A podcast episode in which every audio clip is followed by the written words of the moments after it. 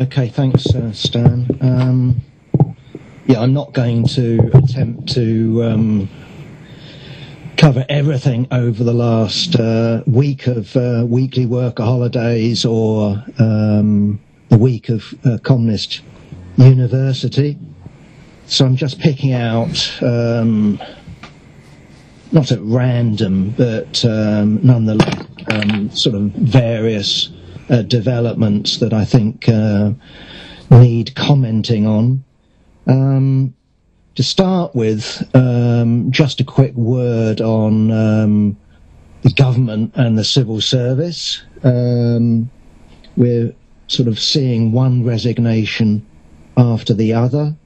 Um, Philip Rutnam, um, Home Office falling out with Priti Patel. We all know about that one, Employment Tribunal. Uh, but we've also had uh, Jonathan Slater of the Department of Education, Sally Collier of Ofqual, uh, Mark Sedwill, uh, Cabinet Secretary, is just about to go, Simon MacDonald of the Foreign Office, Richard Heaton of the Ministry of Justice. One can carry on down the list. It's a very impressive list of First Division civil servants who are going. Now, you could, and I think that uh, some look at this as some sort of Boris Johnson, Dominic uh, Cummings master plan to shake up uh, the British uh, civil service.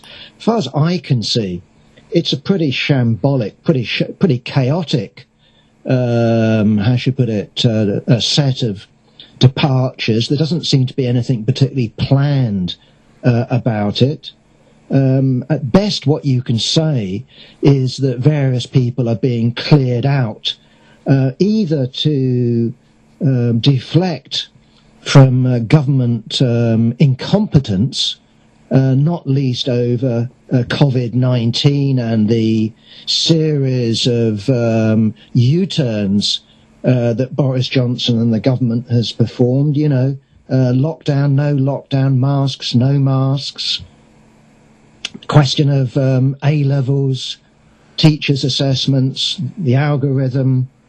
Um, you know, you can carry on uh, down the list. I don't know how many uh, U-turns this government has done, uh, but what you don't get is uh, um, resignations from ministers. What you get is the sacking or easing aside or the booting out of top civil servants and their replacement um, as with uh, Dido um, Harding, of old Tory mates uh, from Oxford.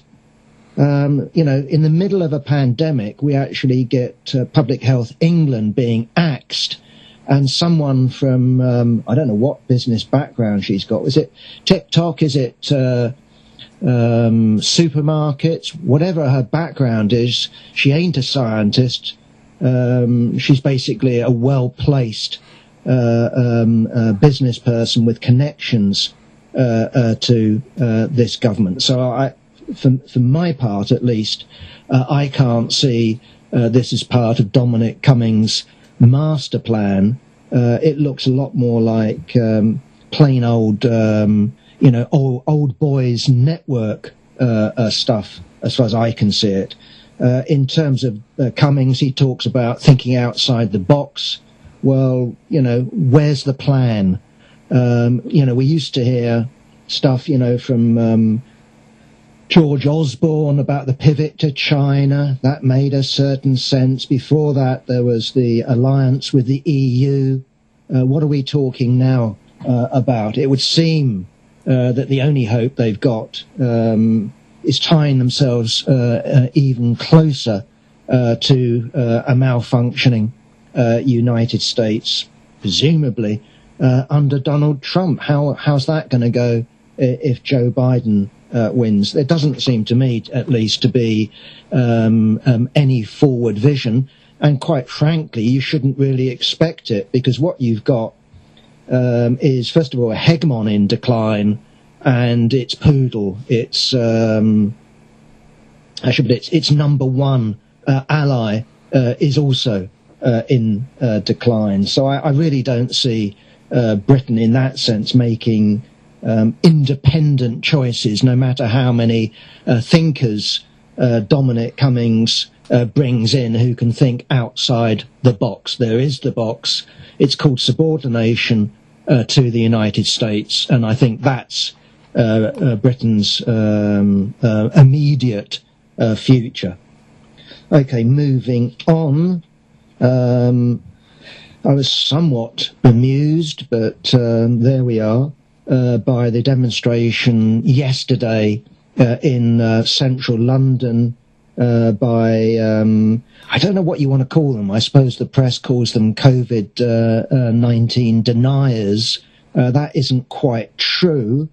Some of them, no doubt, think that the whole thing is made up or vastly exaggerated, and COVID 19 is fundamentally no different to a normal uh, cold or um, an average flu. Um, but others, um, you know, are more into uh, libertarianism. Um, so I won't wear a mask. I won't uh, isolate. To me, um, you know, there's two sides to this because it's certainly true uh, that governments do use uh, moments such as this uh, to impose draconian restrictions and to extend the power of the state. I, I don't think that uh, is uh, um, up for argument. I think that's a plain statement of fact. On the other hand, if we look at how you would deal with a pandemic, and the pandemic is real, you know, death rates are higher than normal. Britain uh, is surely uh, the worst when it comes to handling uh, this uh, pan pandemic. Uh, that if you look at these people, um, you know, quite frankly, what they um, display is the growth of irrationality in society, um, i.e., um, you know, it's similar to the anti-vaccine um, movement.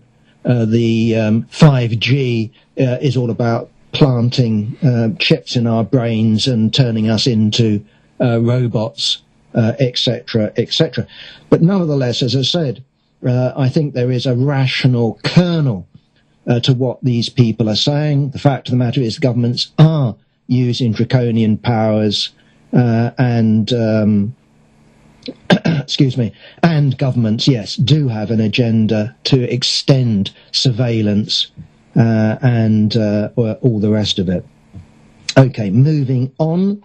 I think it's just worthwhile a comment on the um, controversy uh, at the proms around uh, Rule Britannia and Land of Hope and Glory. Um, I can't say I'm a fan of the last night of the proms. I think to get the full effect, I tend to be a radio listener. Uh, but to get the full effect, you either have to be there or as a sort of substitute, watch it on TV. Uh, and it does strike me as uh, an occasion for young fogies uh, uh to come out and to display their uh, Toryism and their nationalism. Um, so personally, you know, if you gave me a free ticket, um, I would, you know, think twice uh, about going. I have to say, I don't think it, it would be something I would enjoy. On the other hand, what we've got at the moment is um, an opportunity to bash uh, the BBC. And clearly that, uh, um, uh, how should I put it, uh, dovetails with the agenda of the Murdochs, uh, the agenda of those that want to um, set up a British version of Fox News. You've got a similar thing on the radio, haven't you? Not with the Murdochs. They've got their own radio uh, station now. Uh, but uh, LBC, for example, does opinion. Uh, the BBC pretends to have uh, impartiality and balance, where if you listen to LBC, you know, they've had on, on in the past running their own shows people like Nigel, uh, Nigel Farage, um, uh, what's his name?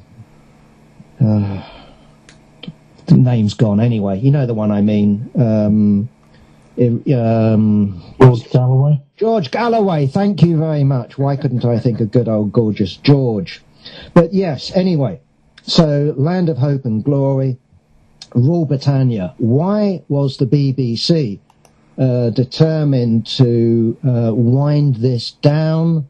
Uh, as I am, as I understand it, I, I listen to Radio 3, so I ought to be informed about this stuff, that what they're doing is a live event, uh, but with a pared down uh, audience, and as I understand it, that if you take uh, opera singers in particular, uh, if you're blasting it out in full, uh, then if you happen to have COVID 19, uh, then you're spreading it not six foot, uh, but considerably wider than that. Hence, what they're going in for um, is a musical um, version of it with an orchestra as opposed to big, powerful singers. Um, it's also worth noting, though the um, um, objections raised by the chief conductor, I think, on the last night. I think, I can't remember her name, but she's Finnish. Uh, I was reading a, a, story either in the Express or the Daily Mail. When I read these stories in the Daily Mail Express, you look at the headlines, so that might be worth reading, and you end up reading the damn story and you say, why did I bother wasting my five minutes of life on this ship? anyway, she um, is a, a, conductor, she's Finnish, and she's got a partner who's in some heavy metal band, according to this uh, uh, press story, who is a, a, fanatic on Hitler. What it turns out, this band isn't a fanat- fanatically Hitlerite, it's fanatically obsessed with Hitler as the most evil man in the world, and we hate him. Um, but you don't get that from the headline. In other words, this woman is being portrayed as dodgy, as being someone who's uh, got uh, uh who's tainted uh, by association uh, with Nazism, and of course, it's complete nonsense. Um, worthwhile thinking about those two um, pieces of music. Um, personally, although you get these young fogies, you know, waving their Union Jacks and all the rest of it, the two songs are actually quite different. Um, they're written at uh, radically different periods. Um, Land of Hope and Glory, Elgar. I think the the, words came about a year later. Um, and in terms of you know my brief reading on it, uh, this is very much in the period of the height of the Second British Empire. Um, you know, um, before World War One. Um, okay, the British Empire is extended uh, by World War One in various parts of Africa and the Middle East, but nevertheless, this is the sort of height of um, British imperialism. Um, it's being challenged uh, by Germany. It's being challenged uh, by the United States, but it's also uh, something that is influenced by Rhodes and uh, his imperial project of uh, spreading uh, British uh, rule. Uh, let me get the words. Wider still and wider. Um, yeah, they're looking not only to extend their um, um, South African empire. Rhodes wanted a British empire from the south of Africa right up to the Mediterranean and joining um, uh, the territories uh, in between uh, together. Um, if we look at um, Land of Hope and Glory, of course, it's in the period of the Boer War. Um, on the other hand, Rule Britannia, um, this is written actually by a Scots person. Um, it should be stressed uh, that uh, we need some understanding of what it was to be Scottish um, if you read Neil Davidson's book, I think uh, that is highly recommended by me. Uh, what you've got in Scotland at the time, I think, in a strict sense, uh, would not be the Scottish nation. You didn't have, um, for example, a single language, and you didn't have a single economy. Um, you might have had three languages, uh, but certainly you had uh, um, Gaelic, uh, as the major language of the Highlands, and you had Lallans, uh, a form of English uh, in the south, you know, Glasgow, Edinburgh, Dundee, um, Aberdeen, uh, and a different political economy.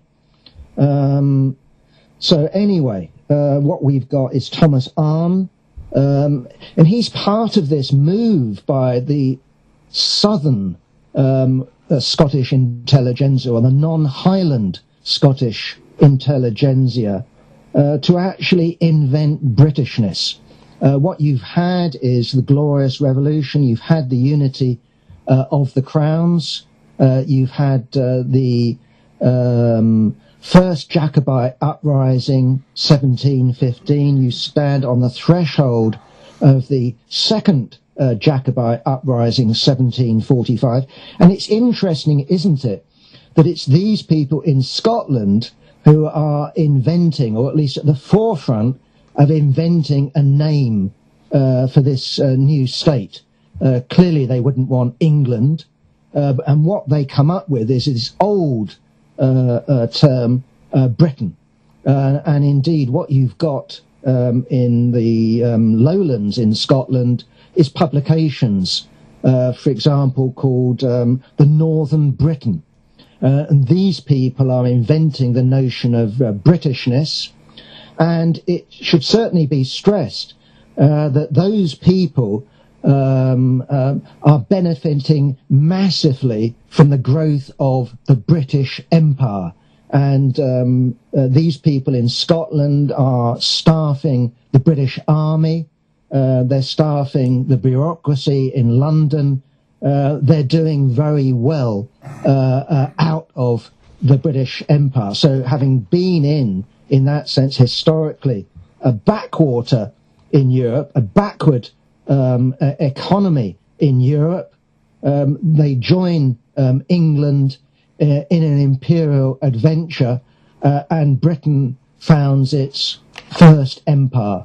Um, of course, what you then have a few years later um, is not only 1745, but you have 1776, um, and it's after the defeat of uh, Britain uh, in North America that Britain then goes on to found its second uh, empire. Uh, anyway, my point really is uh, that if you look at the words uh, of this particular song, um, the, the, the, the, words liberty shouldn't be dismissed uh, with a sneer. Uh, what you've got perhaps uh, in Europe at the time, and again, we don't want to exaggerate uh, it, it, um, is a situation of bourgeois liberty. Uh, you've got a situation of where the powers of the monarch have been um, severely curbed uh, by Parliament um, acting in um, cahoots with the Dutch king um, i.e., the Glorious Revolution and the development of capitalism uh, um, in uh, Britain and the development of Parliament uh, as sovereign as opposed to the king. And if you look at uh, um, Britain, stroke England, or whatever you want to call it, and you compare it with uh, other parts of Europe at the time, um, you know, um, Britons never, never uh, will be slaves. And again, just a last comment on that. Um, uh, the actual words are, I've got it written down, are uh, Britannia, exclamation mark, rule the waves. And that gets changed. If you listen to the last night of the proms, what they sing is uh, Britannia rules the waves. Um, Britons never will be slaves. I think the words also got changed to never shall be uh, slaves. Either way, uh, what you've got is a conflict uh, between liberty um, in the legal sphere of Britain and what Britain is doing in terms of its empire. Britain, you know, in terms of um, its empire becomes, becomes a slave trading uh, empire, um, running the slave trade from Africa over uh, to the Americas, to the plantations in the West Indies and uh, uh, the southern states of the USA. But in Britain itself, there's always a conflict uh, between um, bourgeois liberty and the position of being a slave. Um, uh, just a final note on that, of course, that um, slavery uh, is abolished not least in the British Empire, not least uh, because of slave uh, rebellions. It isn't simply uh, a question of uh, you know Whig liberalism or or um, anything along uh, those lines. Anyway, moving on. Um, Trump. I don't know if anyone um, listened to Trump's speech at the Republican uh, convention. I only listened to the highlights myself it makes a certain um, um, um, interest in terms of um, listening to him. The economy, it will make it great again. He's looking back, uh, obviously, before COVID 19. COVID 19 it, itself, he says we're going to come up with a vaccine, but blames China. Uh, for the uh, outbreak, not his disastrous handling. I mean, just look at the situation in China now uh, where the outbreak began uh, and compare that with India, Britain, or the United States. In other words, yes, it broke out uh, in China. I've got no hesitation in saying that. I think that's a fact. But who's handled it well? Who's handled it appallingly? Well, maybe Boris Johnson comes top, uh, but it has to be said that Donald Trump uh, comes a close uh, second. But anyway, he claims that uh, they'll come up with a vaccine and uh, bang, uh, everything will be fine. But what he's got going for him, and we shouldn't underestimate that, is the law and order uh, question. In a way, uh, the more riots there are uh, in America, the more violent demonstrations there are in America, the more arson there is in America, the more Trump will like it because he doesn't blame himself uh, for that violence. He doesn't blame the police uh, for that violence. Uh, he blames the Democrats and their left wing allies. Uh, in his words, the anarchists, the agitators, the criminals. Uh, these are the people that Joe Biden uh, champions. From our own angle, we don't take the view that therefore you've got to vote Trump uh, because basically Trump represents some sort of fascism. Uh, and if Trump gets his second term, um, everything's over. In our view, uh, what is historically necessary in the United States, and there's never going to be a good time for it, is the fight for an independent working class politics. Um, who knows um, when that will happen? It hasn't happened yet, really uh, in terms of history. Yes, the United States had the US Socialist Party. Uh, that won relatively healthy votes back uh, in the early part of the 20th century. But in genuine terms, the United States has never had a workers' party in the proper sense of the word, i.e., party meaning part of uh, the working class. So I include Communist Party USA, I include uh, the Socialist uh, uh, party before that. Okay. Um, then we come into the question of uh, what happens if Trump refuses to go. What happens if uh, um, the election ends up in endless court battles? Well, in my view, for what it's worth, and it ain't worth very much, um, if he looks to the army, uh, he's looking in the wrong direction uh, for help. Um, you know, if there's any president in the United States that's alienated the armed forces, but in particular the army, more, I don't know one other than Trump. Um, you know, the, the statements by serving members of the military uh, against Trump and the refusal to be used uh, by Trump or the, how should you put it, the apologies for being used uh, by Trump to me tells you that the army is not going to act in order to save this president. If it does act, it will act in order to remove uh, uh, this president. At least that's my um, uh, belief. Uh, why?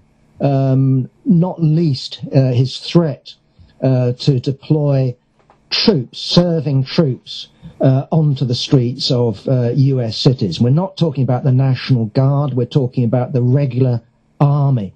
Uh, and as we've said many times over, it's worthwhile noting the official doctrine in the army now, post Vietnam. It is uh, about um, not just equal opportunities. Um, it is about actually uh, promoting uh, uh black soldiers uh, as part of some positive program. Why? Because the U.S. generals experienced um, a conscript army basically becoming unusable um, in Vietnam. You know, the number of cases, I don't know how many cases there actually were of fragging um, in the United States, but I have read figures on Wikipedia up to 900 um, cases of um, uh, rank and file GIs uh, doing in uh, their officers. But the main point would be uh, that having come out of Vietnam, the High Command said we don't want a conscript army. A conscript army in the conditions of the United States clearly discriminates in favour um, of the middle classes and their ability to get out of being conscripted, and it unduly rests on uh, black uh, GIs.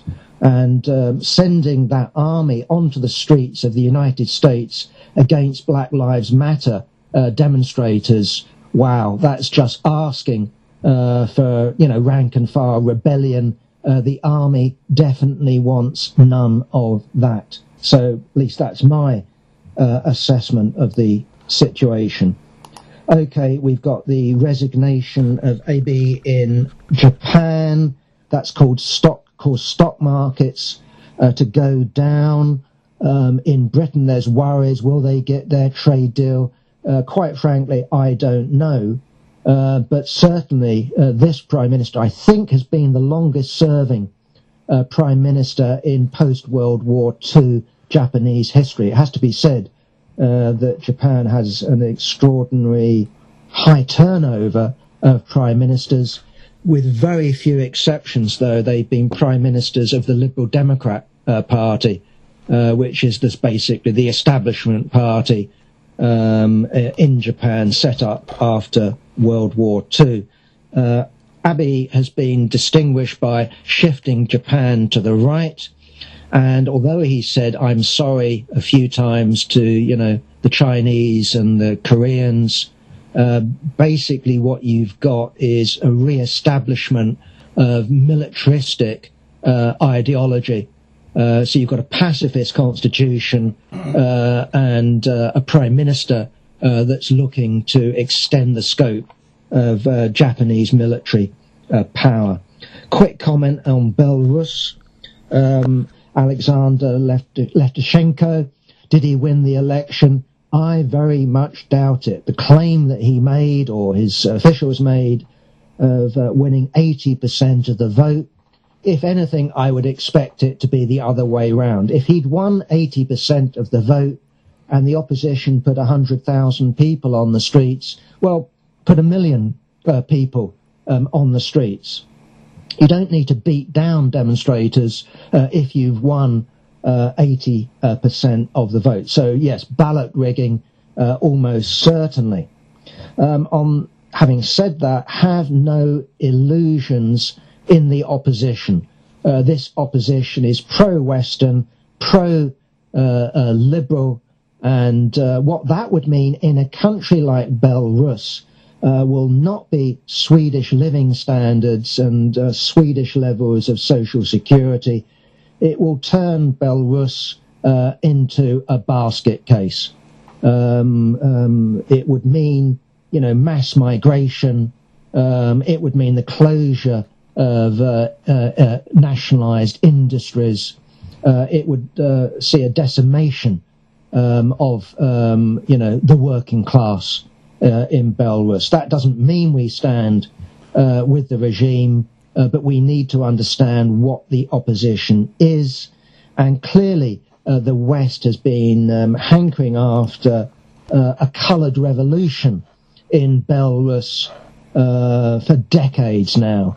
The last time I came across anything to do with Belarusian um, politics must have been at least 20 years ago and what they were trying to do then is carry out a denim um, uh, revolution.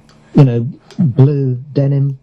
Uh, that was the colour uh, that it had been uh, designated uh, way back then. So I, I think that what we have is a classic uh, colour revolution. Uh, whether it will succeed or not, I don't know. Um, success, in my view, um, hinges on the loyalty of the army. Uh, if the army splits, then Lukashenko uh, will go. Um, if the army doesn't split, there's always the Russian uh, option, and certainly Putin uh, would want to bring uh, the Belarusians back into the fold of Mother Russia. Um, you know, um, I don't know the differences between the Belarusians and the um, the Great Russians, the Little Russians and the Great Russians, uh, but clearly what we're talking about um, is a very similar uh, language, a very similar uh, culture, and a very similar history, uh, actually. Um, okay. Um, moving on, Greece versus Turkey. Should also be said Greece versus Turkey, uh, and uh, Greece has Israel on side, Egypt on side, Cyprus on side, Italy on side, France uh, on side. Uh, this is about dividing up the uh, Mediterranean and the oil and gas reserves that have been discovered there. And basically, Turkey uh, wants, you know, um, a massive slice uh, for itself and has done all sorts of extraordinarily uh, inventive, um, um, take an extraordinarily inventive approach uh, to divvying up uh, the seabed um, in the Mediterranean so that um, its area uh, basically meets uh, the Libyan uh, area right out in the center uh, of uh, North um, Africa, for example. Um, will it come to war? Um, it's conceivable. Um, the United States also clearly supports Greece. will it punish Turkey? What will Turkey do? Will this be the fall of um, Erdogan? Is this hubris for Erdogan? You know, um, if, if he loses that war, because it won't be, in my view, little Greece that he'll be fighting if he uh, tries to um, take on um, the other major European powers. I think Turkey would be outgunned, out technologied, let alone if the United States intervenes to say no uh, to Turkey in the same way that the United States could intervene uh, almost with a nod um, in 1956 against France, uh, Britain, and Israel and their invasion of Egypt. All the United States needs to do is say we'll trigger a run um, on the um, Turkish lira, uh, will undermine, will pull the um, um, the rug uh, from underneath the um, Turkish stock market, uh, will place sanctions on Turkey, etc., etc. The fact of the matter is, Turkey is an important power in the region, uh, but that's all it is.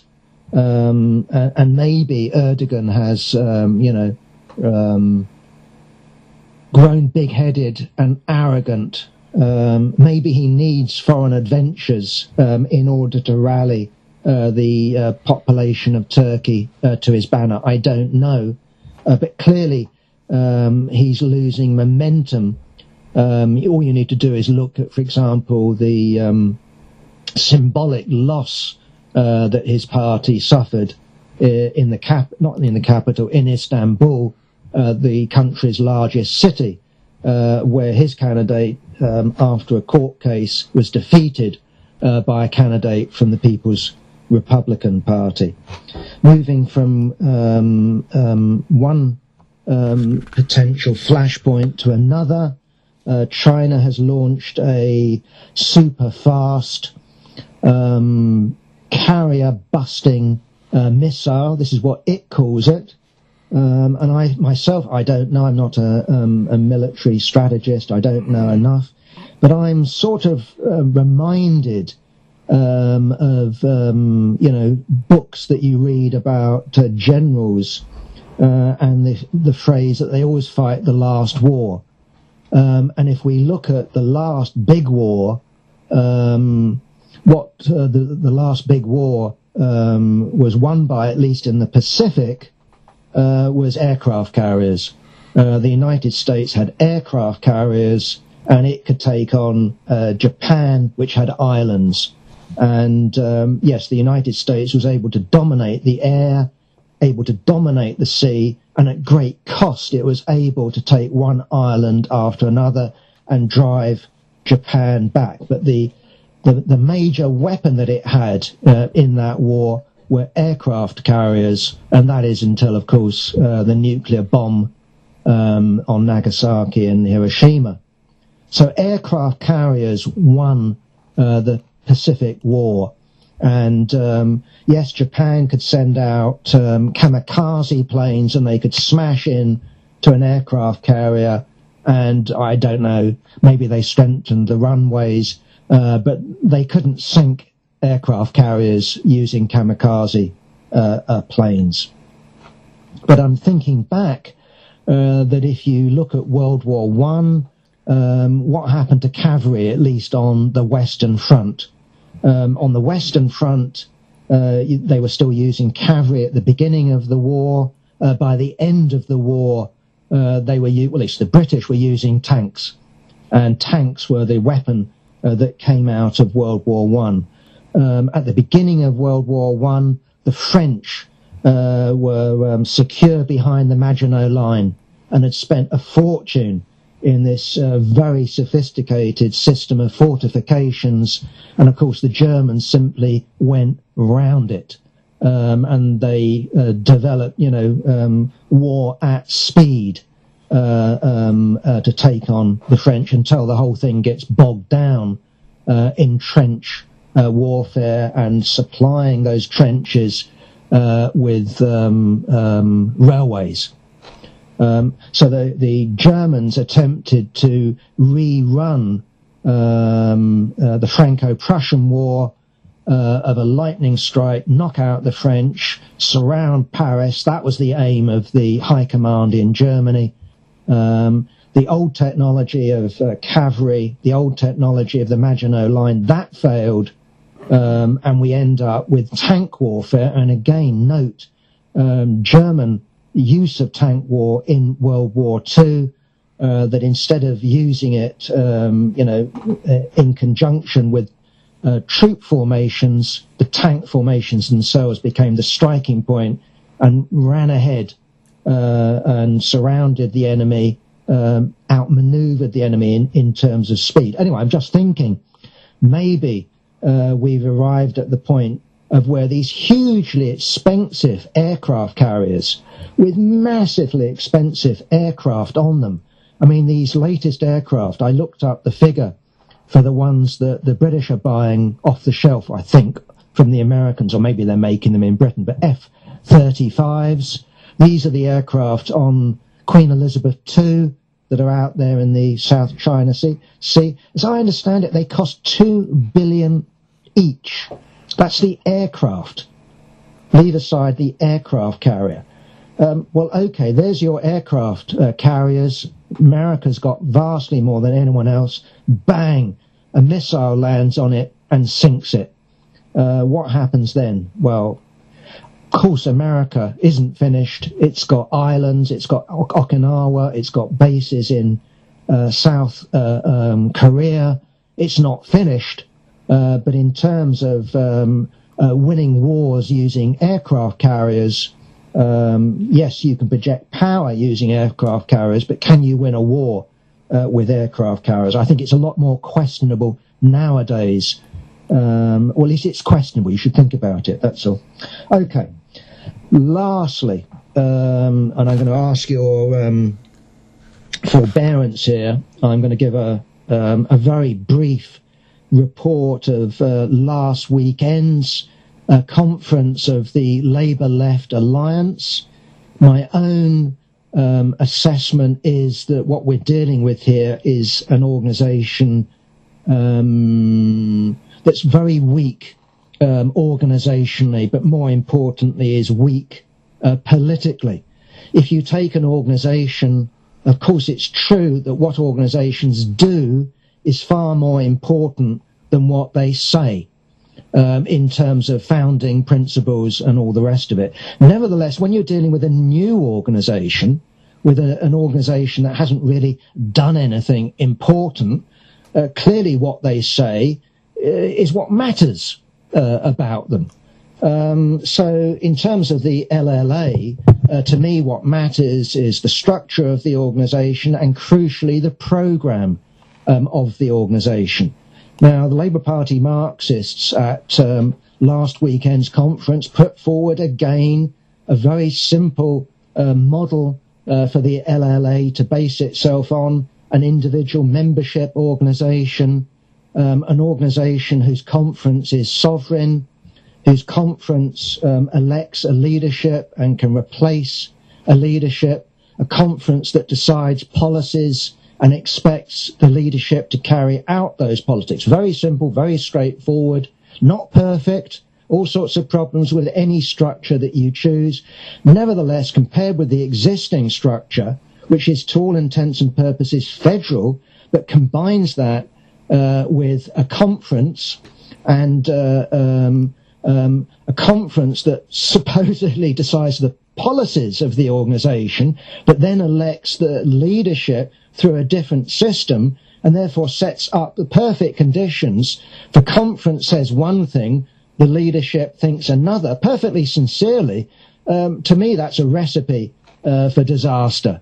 Um, People were accusing the Labour Party Marxists of having a sectarian agenda and trying to foist things. The fact of the matter is that if the system was adopted that Labour Party Marxists was recommending, the chances are uh, that the Labour Party Marxists would have to go in for special pleading to find anybody uh, elected from the Labour Party Marxists um, onto its leadership. I, I think that's a simple statement of fact. You'd have to have some agreement uh, with the majority. It's up to the majority of how you elect, who you elect. Labour Party Marxist is not the majority, is a minority, it's quite clear. But at the moment, Labour Party Marxist has a fraction on the leadership as a result of the federal structure. So as a result of affiliating, it has three people on, I think, or is it two? I don't know, on the leadership. Two um, in terms of the federal structure, in terms of localities, it has various other comrades uh, elected on uh, to the leadership. Um, we're not pursuing um, um, um, a sectarian agenda with the Labour Party. Marxists proposing a conference and an individual uh, membership structure. It's just that we think that's the best way to develop a left wing opposition in the Labour Party, and the models are there from the past and from the present. You know, if you look at uh, the Fabian Society, it's an individual membership organisation. You look back to the old independent Labour Party. Uh, one can look back also uh, to the British Socialist Party, uh, where um, the CPGB um, originates, and before that, the Social Democratic Federation. All of them were individual membership um, organisations, not alien uh, to um, the Labour movement or the Labour Party. But what we've got at the moment is a tendency on the left to copy the Labour Party lock, stock, and barrel.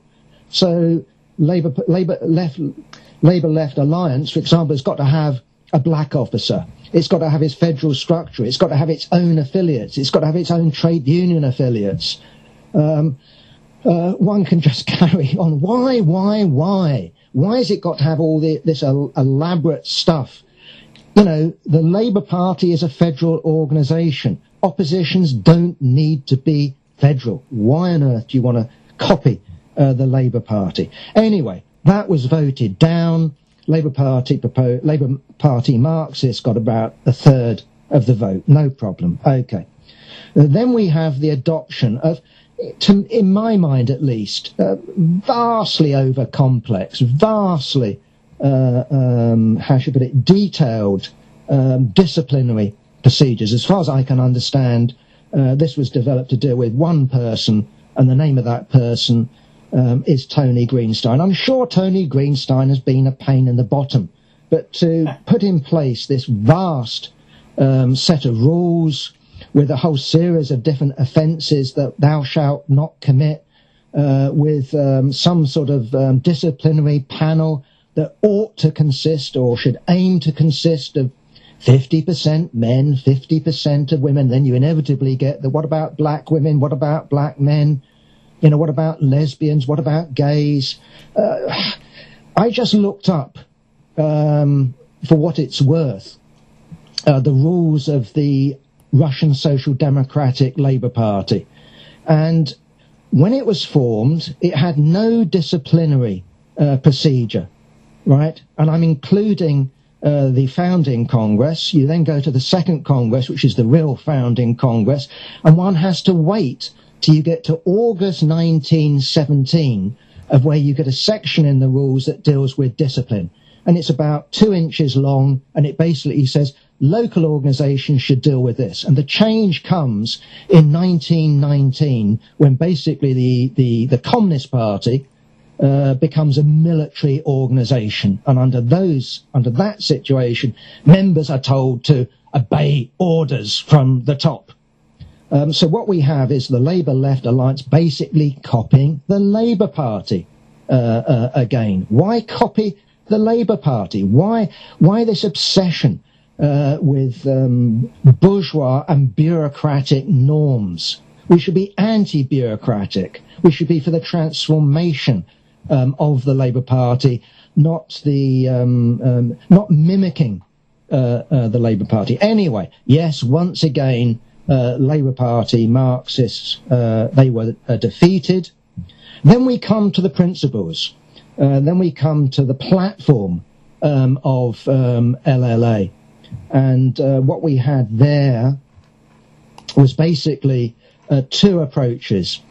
Um, the Marxist approach, which stressed democracy, uh, which uh, um, stressed the importance of the ultimate goal of a classless, moneyless, stateless uh, society. And on the other hand, what we had is um, basically left labourism with the word socialism sprinkled about here and there, but basically dealing with bread and butter issues because apparently ordinary workers cannot understand anything other than bread and butter issues and the movement don't get anywhere unless it concentrates on bread and butter issues. Well, the fact of the matter is that the working class has been struggling around wages and conditions uh, ever since the working class came into existence, and it does not lead to socialism. Right? If you look at the Bolsheviks, we've got one example of a socialist revolution. What distinguished the Bolsheviks wasn't that they ignored economic issues, but that they stressed democratic issues. They stressed the necessity of the working class being the champion of democracy against Tsarism and the champion of the peasant class. That's what distinguished Bolshevism. And that's why the Labour Party Marxists were stressing the need uh, to abolish the House of Lords, uh, abolish the monarchy, abolish MI5, abolish the standing uh, army, abolish, yes, uh, the Tory anti-trade uh, union laws, that was the programme that the Labour Party Marxists put forward. And yes, it went down um, um, again to a two thirds uh, defeat. But what was interesting in that debate is how many comrades on the other side began their speeches by saying, Well, I agree 100% with what the Labour Party Marxists are putting forward in their document. Um, um, I am a communist. I am a Marxist, but I can't vote for this. Why can't I vote for this?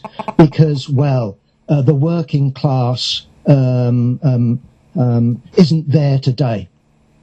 That was their excuse. And what they what they then did is christen their program, which they introduced in, in terms of many of their speakers, as is, well, this is a social democratic uh, uh, platform.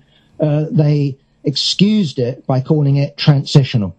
Well, I, am somewhat flabbergasted because I cannot see how uh, basic uh, bread and butter economic demands are in any way transitional to a socialist society.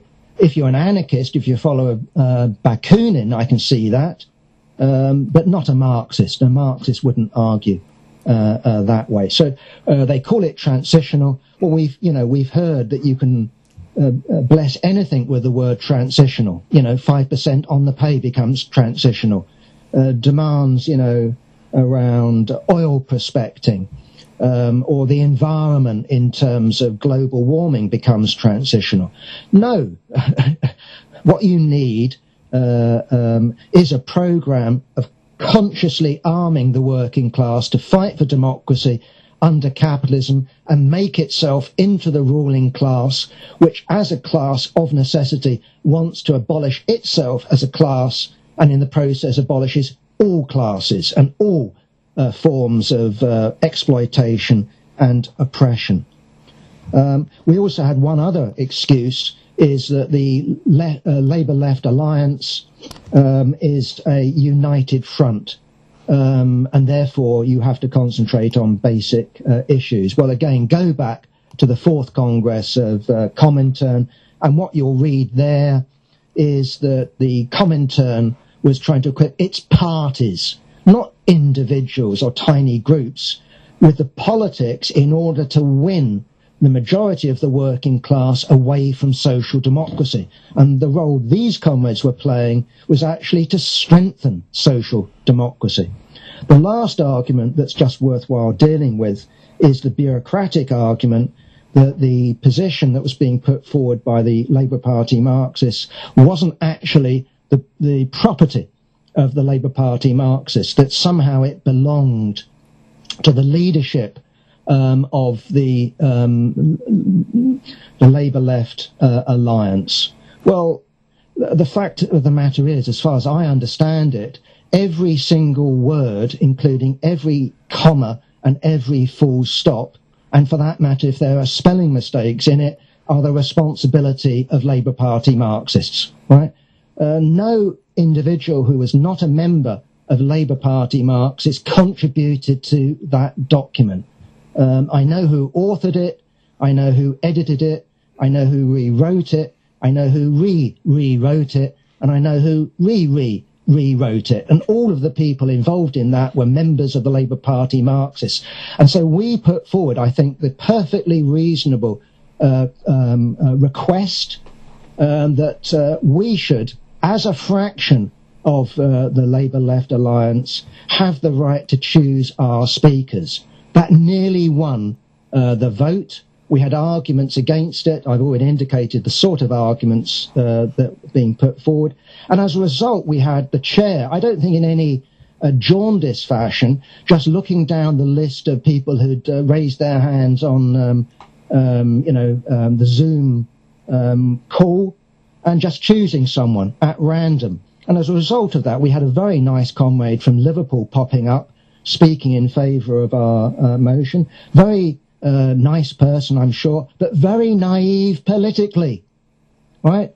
Not putting forward our, our arguments in the most coherent, strongest way in order to bring out the political differences and, and why we are stressing this and why we're stressing that and why we're not denying uh, the importance of economic struggles, etc., etc. And then we had, um, as, as is the nature of Zoom calls, uh, someone saying they're in favour of the Labour Party Marxist um, um, platform, uh, poking out of a duvet, uh, literally poking their head out of a duvet, saying why they're, they're in favour um, of it. Now, I'm not suggesting that merely because someone is speaking covered with a duvet, um, that should uh, count against them. But the fact of the matter is that when it comes to politics, um, people who are honest in politics should be striving uh, to bring out um, arguments in how should I put it in all of their richness to the extent that they can. And I'm just reminded again, I've quoted this far too many times, so comrades know what I'm going to quote, and that's the first um, conference of the Bolsheviks uh, as they emerge uh, after the February Revolution. And there are differences in the Bolsheviks. There's a right wing minority of six delegates. Uh, there's two different positions. Um, I think very much of nuance. But what is interesting to me, this is all, you can read all of that, by the way, in an appendix in Trotsky's Stalin School of Falsification. There's an appendix at the back. The minutes aren't complete because they were seized and fucked over by the uh, provisional uh, goons in the uh, summer of that year. Either way, that the minutes are there. And the first thing that the chair says is, oh, different factions, you choose your speakers. You choose, you choose. Because of course the chair wasn't just going round the room and picking out people that they didn't know from Adam. What, what it was about is the people who wrote those motions, the people who understood those motions are in the best position to argue for those uh, politics and defend those politics. And the same should apply on the other side. Um, anyways, to me, uh, that is the correct way uh, of going about it. And it's a bureaucratic uh, um, uh, uh, approach to claim that that document didn't belong to the Labour Party Marxists. It motivated it, it wrote it, and it provided the best speakers uh, uh, for that platform. Inevitably, of course, it did. And if you don't want to bring out the richness of the politics and the seriousness of politics, then get a chair to randomly uh, choose people. Ridiculous. Anyway, just a couple of other um, uh, debates I think are worth mentioning um, in terms of um, LLA. Scotland, uh, we voted um, against Scottish independence, even though the movers of um, um, that resolution basically were advocating um, another referendum. We do not support referendums, so we voted tactically. The same applies to the army question. A comrade was uh, talking about the Labour Party establishing um, veterans and fa- a family section in the Labour Party. Uh, that has its own particular uh, to it. Nonetheless, in that uh, uh, motion, there was also the call for trade union rights in the army. Uh, and I think that's a great call. So again, critically, tactically, I certainly supported um, that motion. Proportional representation, we have the opposite picture. I support p- proportional representation um, down to the, you know, the 1% point, uh, that if you get 1% of the vote, you should have 1% of MPs. We voted against that.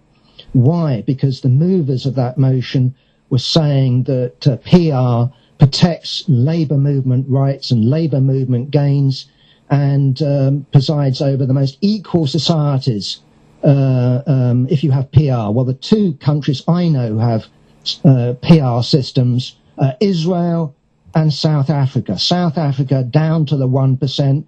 Israel recently has introduced blockages in order to stop the Arab uh, parties. Nevertheless, both have PR, uh, and they are amongst the most unequal uh, societies um, on the planet. Um, we voted against that. Ireland, um, we had comrades, uh, and this was the majority, um, calling for the Labour Party to organise and stand in elections in Northern Ireland. The Labour Party allows people to join in Northern Ireland uh, but not stand for public office as Labour Party uh, candidates. Uh, to us, the question of organisation is a secondary question. Do you organise? Do you not organise? Well, that's something you can, you know, um, decide looking at concrete circumstances. Uh, but the movers of that motion did not mention anything about the history of British imperialism, uh, the fact that Ireland was England's first colony, and it was a colony. Uh, it was brutally uh, colonized, and we had, of course, in the north, uh, Protestant um, settlers um, introduced, and then we had uh, the British government carving Ireland up um, after a massive uh, um, Sinn Féin victory um, in um, Irish uh, elections. And as Connolly predicted, what we had is a carnival of reaction on both sides of the border. Uh, that motion, uh, which I would regard as pro-imperialist and unionist, was supported by Socialist Appeal and the majority of comrades. And lastly, Labour Party Marxists, to me, put forward a very reasonable um, um, motion, basically extrapolating from the history of the Second International, which passed a motion, um, a resolution against socialists participating in a capitalist government.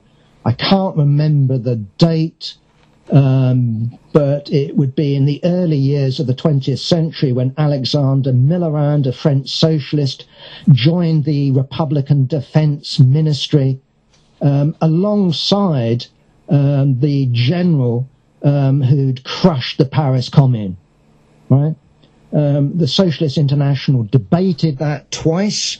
It passed a resolution first time around uh, that was soft on it, sort of basically said that socialists shouldn't, but there are exceptional circumstances.